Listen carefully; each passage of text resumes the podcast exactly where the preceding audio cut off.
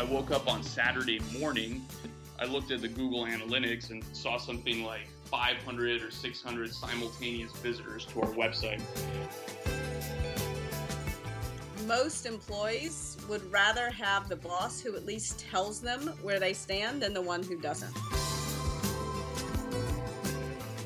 You're listening to The Growth Show, a podcast that uncovers interesting stories and advice on growth from every corner of the business world.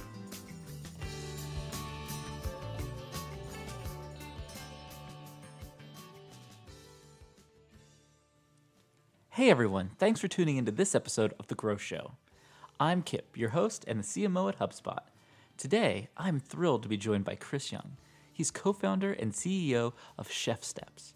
For those of you who don't know about ChefSteps, it's on a mission to create educational resources and technology to help people cook smarter.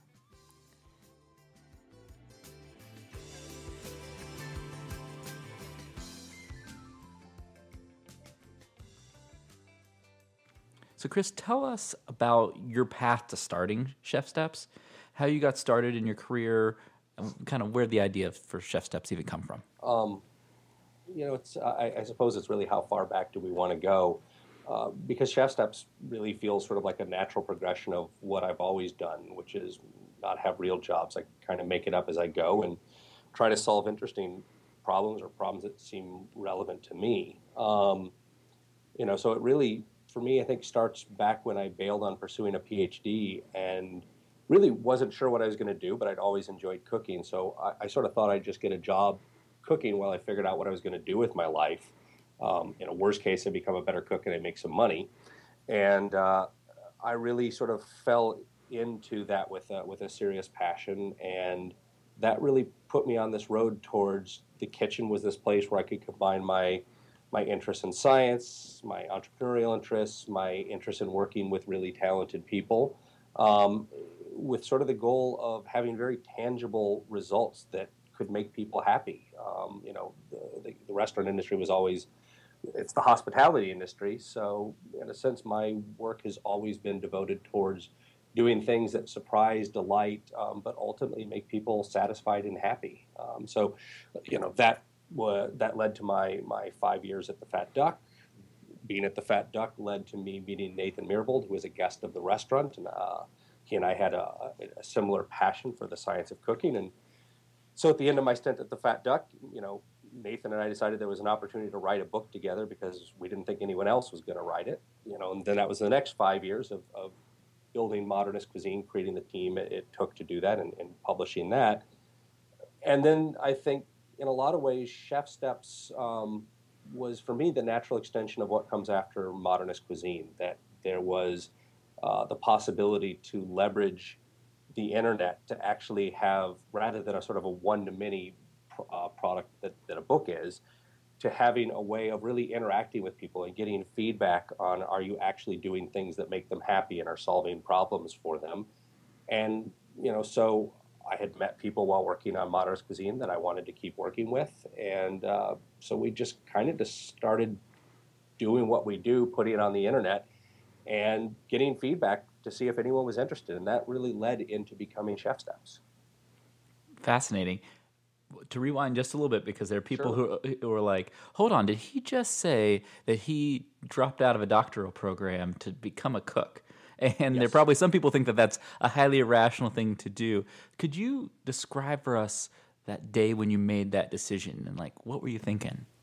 Um, I was burned out. Uh, you know, I I had degrees in mathematics and biochemistry and the history of science, and I was pursuing a PhD of, in biomolecular structure and design. And I remember just uh, I'd had a, a, string of things not going very well in my research, and I remember just sort of being very frustrated and looking around and realizing that like everybody else in my group was way more passionate about what they were doing than I was.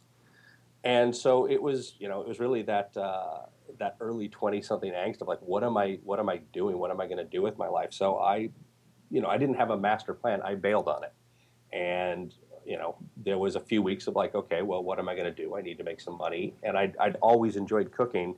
So somewhat naively, I was like, well, I'll get a job being a chef. Um, And I literally went around knocking on a lot of doors in restaurants in Seattle until I found somebody who, like, the offer of I will work for like no money um, uh, was appealing to them. And that turned out to be a very, very good decision um, in retrospect. But at the time, most people thought I was crazy. That, that's fascinating. It's amazing how sometimes the worst decisions become the best decisions in, a lot of ways, and it's uh, it, I think you're a testament to that. It's fascinating. Okay, so let's talk a little bit more about ChefSteps. Sure. Uh, you, you had this really awesome cooking career, and now you you run basically I think what you guys talk about as an online cooking school, and it's run with really a, what I call consumer grade technology. It feels really elegant. It's really smooth, great user experience. Kind of, what is your core mission here? What do you what do you want to accomplish, and how have you been able to to grow and scale that community? Um, there's a few questions, and I'll try to unpack them. Uh, I suppose uh, you could describe it as an online cooking community. That's probably more helpful than uh, an online cooking school or anything like that. Mm-hmm. Uh, I think w- the way we tend to see our mission, the way we tend to talk about it internally, is our job is to make people happy in their kitchen. We win when somebody chooses to cook rather than not cook. We, you know, our real competition is uh, the takeout meal or going out for dinner. You know, what we're trying to do is get people to choose to cook. And if they do choose to cook, then there's a whole bunch of problems around that where we hope we can help solve those to make them more successful so that at the end of the day, they're happy in the kitchen. They're happy with what they cooked for themselves or their family or their friends, or that they learned a new skill that they can bring into their restaurant. So I suppose ChefSteps really sees it in the hosp- itself in the hospitality business of our job is making people happy in their kitchens. And in terms of how we've grown that, I think a lot of it is uh, really just a focus on what are the kinds of things that we have problems with? What are the kinds of things people are telling us they have problems with? And then really looking around to say, well, can we solve those problems by creating a piece of content that shows them? Or can we solve those problems by creating a better software tool that uh, helps them get an answer to a question or learn what an ingredient is or scale a recipe? Um, or can we help them ultimately by, you know, I think the ultimate reason we got into hardware was recognizing that, you know, people, there's a saying that chefs don't blame their tools, but that's just total crap. Um, tools are often terrible in the kitchen. And as chefs, we often spend a lot of our time working around the deficiency of our tools. We sort of recognized that we were abandoning our, abandoning our community members in their kitchens. Like we knew what was going on in the digital world. We could get feedback on how they, you know, use the content or the questions they asked, but we had no idea what was actually happening when they went into the kitchen, and that there was an opportunity to build tools that help them be more successful in the kitchen. So we've always grown by just anchoring it to what problems can we solve for people who want to cook. You know, at HubSpot, we, we call this inbound marketing, where you're really putting yourself in the persona of the person you're talking to and really doing everything you can to solve their problem. That seems like exactly what you've done, and it's something that has worked extremely well and, and helped you grow. The other thing that I think is interesting is you built this community, and then kind of in parallel, you were building a hardware device that, you know, from our earlier conversation, seemed like it took a long time. A lot of people would have probably built the the piece of uh, cooking hardware and then built the community, but you did it. You, you started with the community initially, and then after years of development, you got to the first real kind of physical product for that community. Talk to us about that journey. Talk to us about how that worked. Um, well, there's a few things. I mean, one, we generally think that it's kind of a terrible idea to start out building the product um, and investing huge amounts of time in a product before you know what problem you're really trying to solve for people. Um, hardware in particular is incredibly expensive, incredibly time consuming. Like you're going to get highly leveraged out on it. Um, so if you're building uh, physical devices that are designed for mass production, where you're going to have to do years of invention and years of engineering and years of manufacturing work, where you don't have a clear cut answer to what problem are we trying to solve and how are we going to get this product into people's hands? Like, what is our distribution mechanism? What is our way of finding customers? Then you're basically taking unnecessary risks, in our opinion. You're, you're, you're trying to monetize too quickly we looked at it from the standpoint of like the first thing we did is we just created some videos and threw them on YouTube for free. Like that's what we did. And we got feedback that like that was cool, keep going. Over time, we would discover that like YouTube alone wasn't enough. We needed to create um, a custom website and a bunch of software tools where our recipes were actually pieces of data that we could internally manipulate in, in useful ways.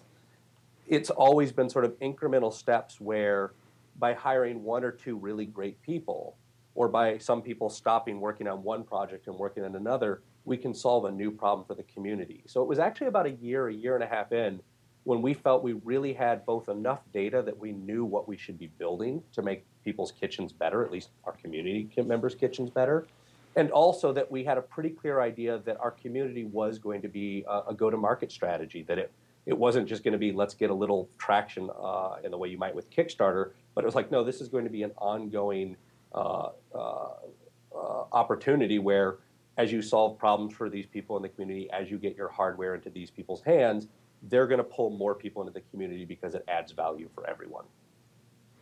So, so it's a fairly slow process. It sounds like it's an incredibly slow process, but a very focused one, and it's it's largely about order of operations. And I think what you're advocating to people is, hey, let's get a better understanding of what the product market fit actually looks like and mm-hmm. during that process build up a community that might give you some distribution leverage once you're actually to that product stage am i, am yeah. I restating that right yeah i think so we talk to a lot of people who are very excited to get into hardware um, and you know I've, I've been on the hardware team for i guess the last 18 months or so and like i love hardware it's fun but you know, our feedback to them is always like, you're kind of doing this in the wrong order. Like, you, you know, you think you got this traction from Kickstarter, but Kickstarter, like, is actually going to cause all of these problems for you. It gives you this huge spike in demand that you have to scale up to fulfill. And then where do your next customers come from? And they don't tend to have very good answers to that. They're not thinking about uh, the distribution. They tend to say, well, we've got this great design, we've built prototypes, and all we need is to turn on manufacturing. And we're like, manufacturing and distribution is like 80% of the job. We kind of think you should go focus on finding uh, ways that you can solve that by directly connecting with a community of customers before you get yourself leveraged out on building hardware. Awesome advice. So your pr- first product is a product called Joule. Tell us a little bit about it. And what, what we just said was pretty kind of strategic. You actually have the hindsight of you've launched this thing. You've seen how this has worked with the community. Give us an insight into how that launch went. Well, so you know, Joule is a, a sous vide immersion circulator. Sous vide cooking, to me, um, is really about adding a measured amount of heat to your recipe so that you're adding just the right amount. But we were trying to solve some very specific problems. I've, I've been cooking sous vide since 2003 when I started cooking at the Fat Duck. Uh, Modernist Cuisine was originally just going to be a book, maybe one volume, 300 pages about sous vide cooking. And the reason Nathan and I thought that book was worth writing was it was this technique that had become incredibly popular in high end restaurants, but there was a real lacking of good information on, on how to do sous vide. So we wrote Modernist Cuisine, and obviously, Modernist Cuisine expanded way beyond our original intent into all of these other areas we thought were interesting. Um, and when we started ChefSteps, we still felt there was a real lack of good information on how sous vide cooking could be useful, not just for professional chefs, but how it could fit into your home life because I use sous vide cooking at home all the time. I know how, how useful it can be. But as we created content around sous vide, we very quickly learned that like traditional sous vide equipment, even the fairly inexpensive stuff that was coming out of Kickstarter at the time, all that was doing was making the existing technology more accessible. It wasn't solving the terrible user experiences around sous vide cooking. Um, the biggest challenge with sous vide cooking that we have found over and over when somebody's new to it is well, what, what temperature do I actually like? You have this technology where all of a sudden you can control the cooking temperature, the doneness temperature of your food to within a tenth of a degree, which is unbelievable accuracy um, and precision. But it immediately begs the question of, well, what temperature do I like? And so Joule was really a reaction to saying, we think we need to to reinvent this technology from the ground up. We think it needs to be something very different than laboratory equipment to be fitting in the home kitchen. And we think we need to take advantage of the fact that we all carry supercomputers with unbelievable displays around in our pockets now, where instead of people trying to adapt their preferences to engineering parameters, like, you know, should the water bath be 140 or 142, you can leverage powerful visual content to show them the different donenesses so they can express their preference in a fundamentally human way and say, that's what I want. And now you have a tool that actually adjusts what it does based on the human preference rather than humans sort of adjusting their preferences to the limitations of the tool.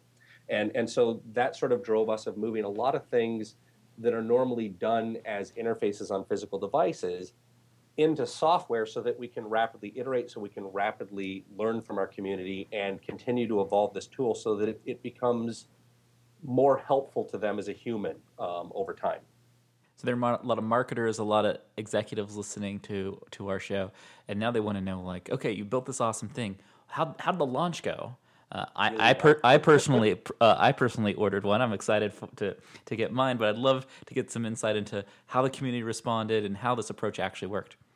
Um, so the community's response was overwhelming. Um, like everything just grew far faster than we expected. We, you know, it's an interesting thing because internally, uh, a bunch of us are fairly convinced that we don't think pre-sales are terribly predictive of, of, of much.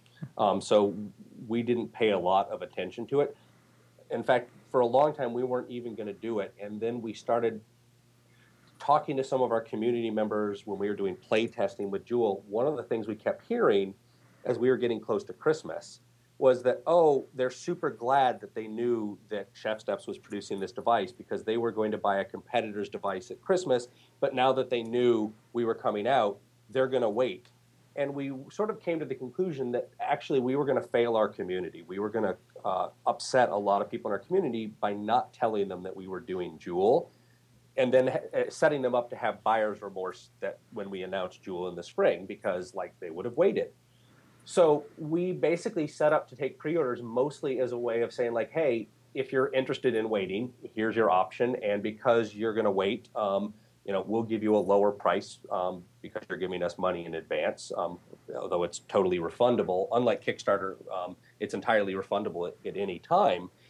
So we sort of saw pre-sales as an opportunity to do customer service rather than as a way of predicting like is this going to be the right product to build? How many are we going to sell? Things like that. We we're, we do not pay much attention actually to the sales volume. Although it's been surprisingly pleasant and exceeded pretty much everyone's predictions well congratulations that's uh, that's fantastic to kind of transition a little bit from that you you have tons of experience in the kitchen you've worked at some of the best restaurants in the world how the experiences that you've had in the kitchen helped you build the community at ChefSteps? Um, I think the, the, the, the value of having worked in a kitchen is, you know, there's a few things. You're used to working um, at a very high, fast pace um, under high pressure, which is often the case in a startup. Um, you tend to be very focused, especially at the types of kitchens I worked in, which were very high end uh, restaurants you tend to be obsessively focused on making the customer happy. And so ChefSteps has always been anchored to making people happy and trusting that that was the right thing to do, that that would give you more customers. And, you know, and listening to feedback even when it was painful. Like in a restaurant, you might discover like there's a dish you really loved as a chef, you're super proud of for having developed, and nobody likes it like it's just not a great dish and you've got to take it off the menu and start over. And that's super important in the startup to go, well, that was a really exciting idea. We were all convinced it was going to work, but it was a total waste of time and we should just stop. Um, I would say that those are types of uh, skills and disciplines that have served uh, myself and my uh, colleagues well. Very, very helpful to everybody listening. The other thing is, I imagine you've gotten a bunch of advice while you were building ChefSteps. What's the best piece of advice you've received during this um, process? I think very, very uh, a few things. Listen to your community. What problems are they telling you they need your help to solve? I think it's super important at every step to think about who you're hiring and why. Um, and you should be constantly asking, how are the things you're building um, going to basically make it very low value for other people to copy you. It's very easy to think about all the problems you could solve and things you could do, but a lot of them are uh, are low value things to spend your time on. You really need to focus on the things that you're uniquely qualified to solve, and that by solving them, like they're solved once and for all, and it's not super valuable for other people just to copy you. Uh, I suppose the, the other piece of advice that uh, uh, Gabe Newell gave me one time is that like what you're trying to do when you're starting a company is you're trying to train everyone to run really fast with scissors in their hands. So you've also got to run pretty carefully. Uh, that's a great one, and I'm going to steal that. That's a that's a that is a great reference. The other thing that strikes me in my conversation with you is that you are a, a very curious person, somebody who's always learning new things and trying new things. How, what tips do you have for everybody else to kind of keep that curiosity in the way that you have it? Um, I, have gotten some version of this question before. It's it's it's always kind of hard for me to answer. Uh, I think I've always been a person who's very curious about the world around them, and and cooking has given me uh, a sort of means to make a living and have a job while I'm exploring the way the world works. Uh, I tend to find that people are inherently curious or not. Um, where and so you know we we tend to focus on hiring people who we think are, are very curious um, and we look for evidence that their curiosity has led them to doing pretty interesting things i suppose where uh, what might be helpful to say is what's interesting is sometimes when the curiosity flags. Um, when you know you know you're dealing with you're inherently a curious person, or you're dealing with somebody who you know is a curious person, and you know they're just they're just struggling. Um, they're hitting a rough patch, and that to me is usually telling. In my experience, that's been telling me it's it's time to move on. It's time to redefine the problems you're looking at or to try something new, you need you're banging your head against a really hard spot on the wall. You need to move over and try to find a slightly softer spot to bang your head against. Um, and so, you know, for me, it seems about every five years or so, it's time to sort of reinvent what I'm working on. Got it. So, really keep keeping yourself unstuck is a key to being and maintaining yeah. curiosity. I mean, discipline and perseverance is super important, but sometimes you just realize like you need to do something pretty orthogonal. You need to you need to move to something where uh, it's it's gonna you know you're just a little burned out, and that's okay. It's important to recognize when you're burned out and say like I need to change something, and usually that's the type of problems you're working on. Um, you know, within ChefSteps, uh, what I found is I might be working on one team for a while and realizing that I'm no longer very uh, strongly contributing to that team, and that's usually time when I need to uh, bow out of that team and move on to a different team where I can be more useful. Fantastic. Uh, really helpful advice. Maintaining that curiosity and perspective, I think, is key as you're you're trying to do the grind of of growing a company. It's it's, it's really tricky. So, yes. gotta, as I'm sure you and know, sometimes you just need to get away from the company. I, I, you know, my thing is I fly gliders, and periodically I need to disappear to places like New Zealand and go fly that's fascinating and awesome. And now, now I want to go glider flying with you. That sounds pretty cool. And I will definitely make sure to to ping you and send you a note next time I'm out in Seattle. I'd love to just stop by and see yeah. the whole ChefSteps operations and what you guys are building. And I'm uh, also very excited to get cooking with Joule. It's going to be awesome. Cool. I hope this was helpful. It was great, Chris. Thank you so much for your time. Thank you. Uh-huh. Talk to you later.